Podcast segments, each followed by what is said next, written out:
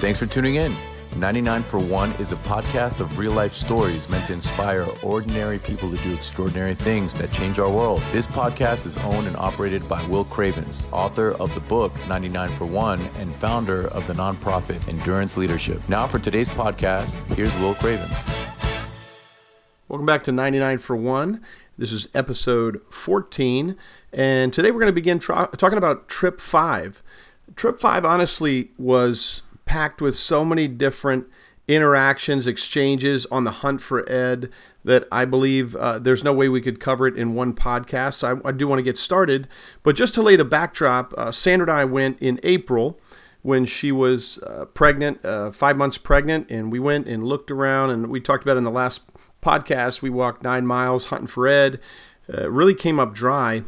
However, that summer, Ed's mother and father uh, and his sister had actually taken a trip to uh, San Diego. They had had an interaction with um, one of the homeless guys who who did some recon for them and said Ed had been sighted. He did a posting on a homeless Facebook page and uh, through through some resources found out that Ed had been sighted in an area called Mission Gorge. It's miles away from the coastline, but uh, it was there were some fresh sightings and he had been seen and they told me that they hadn't found ed but they had met a guy by the name of israel who was very helpful living in a just a gully a, a waterway down behind a, a, motel and so when we got out there on uh, the fifth trip, we decided right away. We broke into different teams. I had a guy, uh, an old friend by the name of Dave, who calls whose nickname's Gumby, and another friend by the name of Tom, Tom Pounder, and we the three of us broke up and immediately picked up uh, on the trail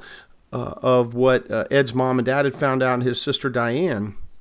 And so we headed over to Mission Gorge in an Uber and we went into a uh, there was a Home Depot parking lot and I remember you know, when we walked in there, there was a security guard, and I asked the security guard who was there just to keep people, some of the homeless and the uh, local workers who try to bother patrons and ask him for work. Uh, he, he just manages the people out there. And I showed him Ed's picture and said, Have you ever seen this guy? And he said, uh, Oh, yeah, unmistakably. I, I see him uh, walk through the parking lot. And this is the first solid lead we'd had in a while. And we asked the question, Well, what, you know, where, what does he do? What's his pattern? Where does he go? And he said, You know, he walks through the parking lot and then he, he ducks down through a fence in the back of the parking lot that is uh, leads to an area called the Mission Bed, and the area was Mission Gorge, but the Mission Bed is or, or the riverbed is an area that um, he said was really populated by some dangerous homeless folks. We had talked previously to some police officers who said, "Do not go down there at all." But uh, at this point, I'm thinking if that's where Ed's sighted, then that's where we got to go. And I've got Gumby, who's first timer with me and uh, Tom. So, uh, Gumby, what do you remember about this? Like, you tell me your understanding, memory of walking into this area and how you were, what you were thinking, what you were feeling. What do you, what do you think? I was shocked that uh, a community of folks would live like that in an area like that. Your heart went out to these people, these folks who are homeless that literally as you looked over uh, this shanty town because part of it would flood and wash some of where these homeless folks would stay away. We encountered a guy at sort of the, the gate to get in to this area. It was kind of a funnel that allowed you allowed them to really see who was coming and going. This one guy, you know, stopped us as we were coming in and asked, you know, w- why we were there because we looked a little out of place. This is, this is true. We were definitely out of place. Uh, nobody would be caught dead just walking back in there. How do you remember feeling, Tom? I was a little nervous. I, there was a there was an air of excitement I had because I felt like we were making progress. We were going to go find Ed, and we were going to go discover this. I, like there was this excitement in me. There's some bunch of butterflies, but there was also an air of, oh my gosh, what are we getting ourselves into? And especially as we went a little bit deeper into it. Correct, and and we did push back deep into it. We saw a guy, uh, kind of a front gate, short guy. I think his name was was his name Gumby Juan, and he had a little machete at his side, and he was definitely standing guard. We met Juan, talked to him about our friend Ed we were looking for, and he was receptive at first, but a little hesitant to allow us in. And we boldly stepped forward and into this shanty town and began looking for our friend Ed. And at that point, this gentleman named Juan, who had met at the gate, comes back to us and says, Look, you can't be here. Uh, this place is not safe for you guys. He asked us kindly to leave, referring to that there'd be there's someone else that's in charge, and he was more uh, number two, but there was a number one that really wasn't gonna be very happy that we were there looking for a friend of ours. We asked if we could pray with him, and we did. That's right, Gumby. I actually remember he said no, and then on just sort of a gut re- reaction, I, I asked him, is, did he have any kids we could pray for? And he asked to pray for his daughter, and he totally warmed up. His whole demeanor changed. Next thing, you know, I got my hand on his shoulder. The three of us are praying with Juan for his daughter, and after that, gosh, he just kind of chilled. And we walked to the right and pushed back further into this little shanty town area, uh, covered with different homeless guys and drug dealers, and it was just a rough area. But I'm thinking if Ed's back there, maybe we've got Juan's permission. Let's get back there and uh, you know see what gives. What What do you remember, Tom? To it, and we started seeing the kind of the makeshift camp there, and as we got a little bit in there, my excitement dwindled and my fear a little bit crept in about what who are these people that we're talking to? What if they pull a knife on us? What if they do something bad? Like we have nobody around us. It was just it was just the three of us. Nobody knew we were back there. So as we were beginning to as will was beginning to just like talk with people uh, and i would kind of follow along but also realizing holy holy crap really what are we getting ourselves into? And and I was really nervous at different times.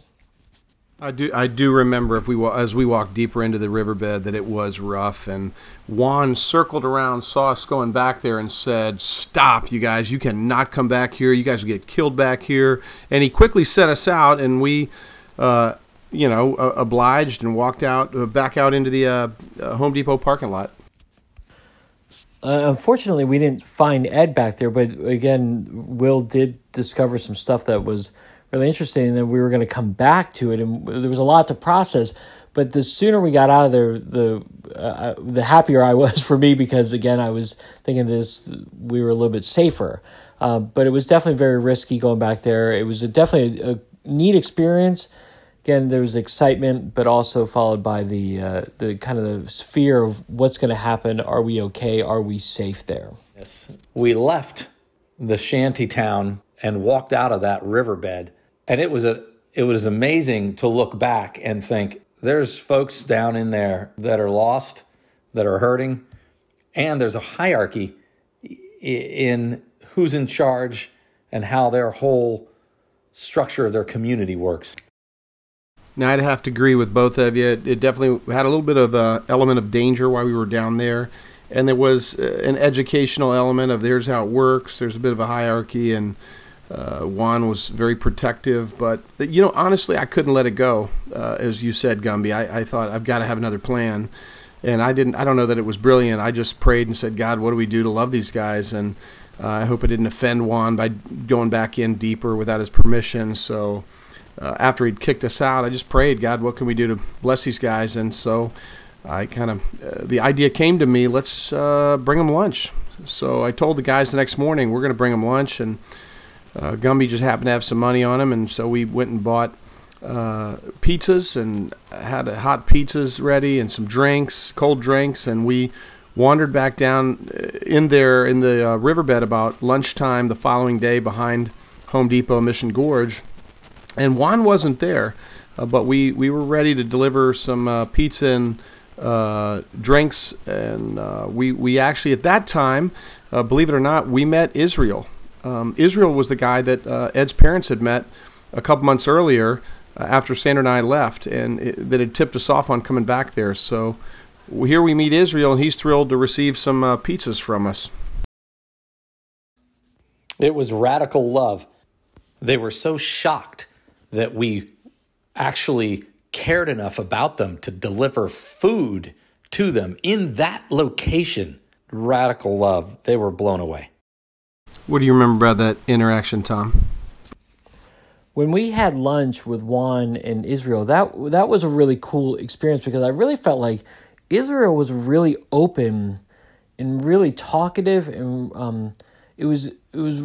I felt like there was a lot of positiveness that was happening there, and we were getting somewhere. Again, we were there trying to f- see if we could find Ed. We were also learning about them, and again, I just remember Israel being very open, and the conversations were good. And then when you know th- this guy comes in and interrupts our time okay, that's when the fear and anxiety came back into it. Again, because we're back in the woods. There nobody knows we're there. It's not, I think, a really big path that a lot of people are walking. Maybe a few people walk there, but I don't think it's a lot of regular people that are walking along this path that we were having lunch at.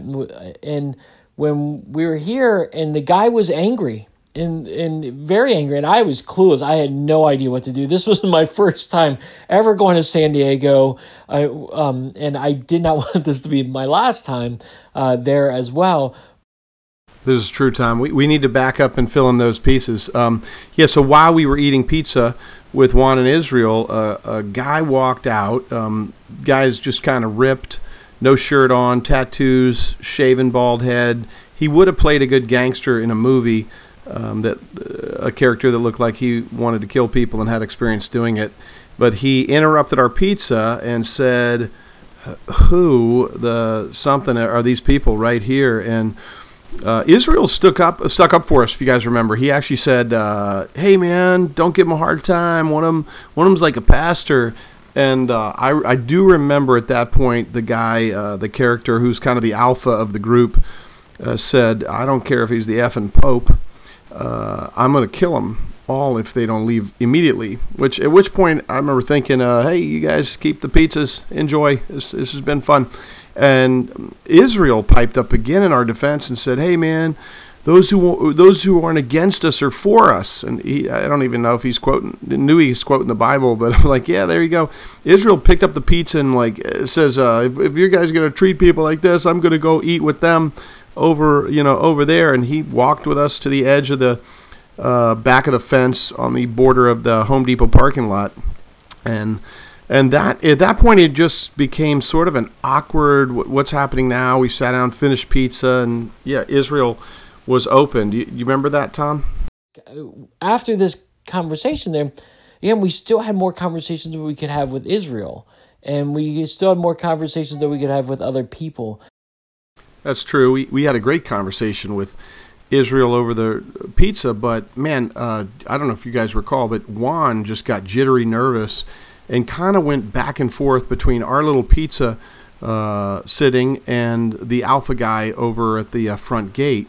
And he's running back and forth, and he finally stood up and said, You know, you guys, um, you could get killed here. You, you need to leave. He, he's thinking about killing you guys. And for whatever reason, when we had prayed earlier that morning, I remember a, a, Bible verse came to my mind that they can't harm one hair on your head unless the Lord gives permission. Um, it was the idea, and it, I'm bald, so I don't know if that means anything. If you got no hairs, does that really protect you? I didn't know, but I do remember um, I felt emboldened and I stood up and and pointed uh, towards Juan and said, "Hey, man, you can't harm one hair on our heads unless God gives you permission. So you need to relax. We're, we don't have any fear here. I guess I was just speaking for myself now that I heard from Tom later. But uh, actually, um, I, I, believe that and w- was trying to encourage the guy to say, You've probably known fear your whole life, but you don't have to. It doesn't have to be that way. And um, trying to encourage him and, and not antagonize him, but uh, it, it was an intense uh, environment. Will had been there before, and again, Will had this boldness that I was like, "Oh my gosh, what is he doing? What is he doing?" As he was talking to this guy, I again, I, I vaguely remember um, Will in a in not in a challenge negative way, but in just challenging him and saying, listen, you can hurt us, but I know you're not going to hurt us. You know, I know that God is going to protect us and keep us safe. And he's talking to this guy. I'm like, this guy's got probably got a knife. He's got probably a gun. Anything could happen to him. And Will's like really talking to him. And I'm like, dude, I am like, if I if I could, I would have run away from that situation. But we didn't, and Will had a, a, conversation with this guy, and again, it it didn't lead us to finding Ed at that moment. It didn't lead us to anything particular. So I just again, I of these experiences, I just remember a lot of fear and a lot of anxiety. I did not want to die. I did not want to get killed. I didn't know what we were stepping ourselves into. But again, it seemed like God was really protecting us that entire time. And Will spoke with a boldness that and a confidence that God really was going to protect us. And I was, I felt secure in that. And I felt relieved in that, that God was protecting us no matter what was going on. Well, thank you, Tom and Gumby. And uh, gosh, I don't know if you guys remember, but before we went into the uh, riverbed the second day, we did text a bunch of people. I think we texted like five, five or ten people each, and said, "Get people praying why we go down in there." And when we came out uh, of the experience uh, back onto the uh, the back parking lot at Home Depot, I remember texting um, the people I'd prayed and said, "Thanks for praying," and things went well. We never told them what they were praying for. We just said it might be dangerous. Please pray. And I remember um, one lady said, "Well, I was praying and God gave me a word." And I said, "What was it?" And she said, "All I heard was um, uh, whatever you two do that, whatever you three did that." They couldn't harm one hair on your head unless the Lord gave him permission. It, literally, I got chills. That was exactly what I had heard. That's what I spoke to Juan. I showed the text to Tom and uh, Gumby. I don't know if you guys remember, but man, it was just uh, something, as you said, Tom, like just to know. Sometimes, uh, you know, we ask our question every week, uh, what about you and me? Sometimes um, life is uh, puts us in a situation where there might be risk, there might be harm, and we just feel like it's the right thing to do for someone else's behalf. I, I felt in this situation, um, I felt encouraged to do uh, something sort of drastic to a try to get my friend Ed, but also b um, to uh, you know let these guys know they're loved as well. You know, it's uh, who we love along the journey, not just the destination. So um, I don't know who you know you have in your life you feel like you should go after, pursue, care for, and maybe you've heard, hey, that's dangerous, don't do it. And I'm not telling you you definitely should, but there's there's definitely situations in life where we got to ask the question, um, what risk is worth taking, and for who, and uh, so I know there's a, a verse in the Bible says, "Greater love has no man than this," and somebody would lay their life down for their friend, or at least put yourself in harm's way to love somebody and uh, demonstrates a different, I guess, level of love. So, anyway, thanks again, Tom and Gumby. Thanks everybody for listening, and uh, thanks for being with us this week on 99 for One. Next week, more stories from the street from uh, Trip 5. Hope you can tune in then. You've been listening to 99 for One, a podcast of real life stories meant to inspire ordinary people to do extraordinary things that change our world. This podcast is owned and operated by Will Cravens, author of the book 99 for One and founder of the nonprofit Endurance Leadership. Thanks for listening.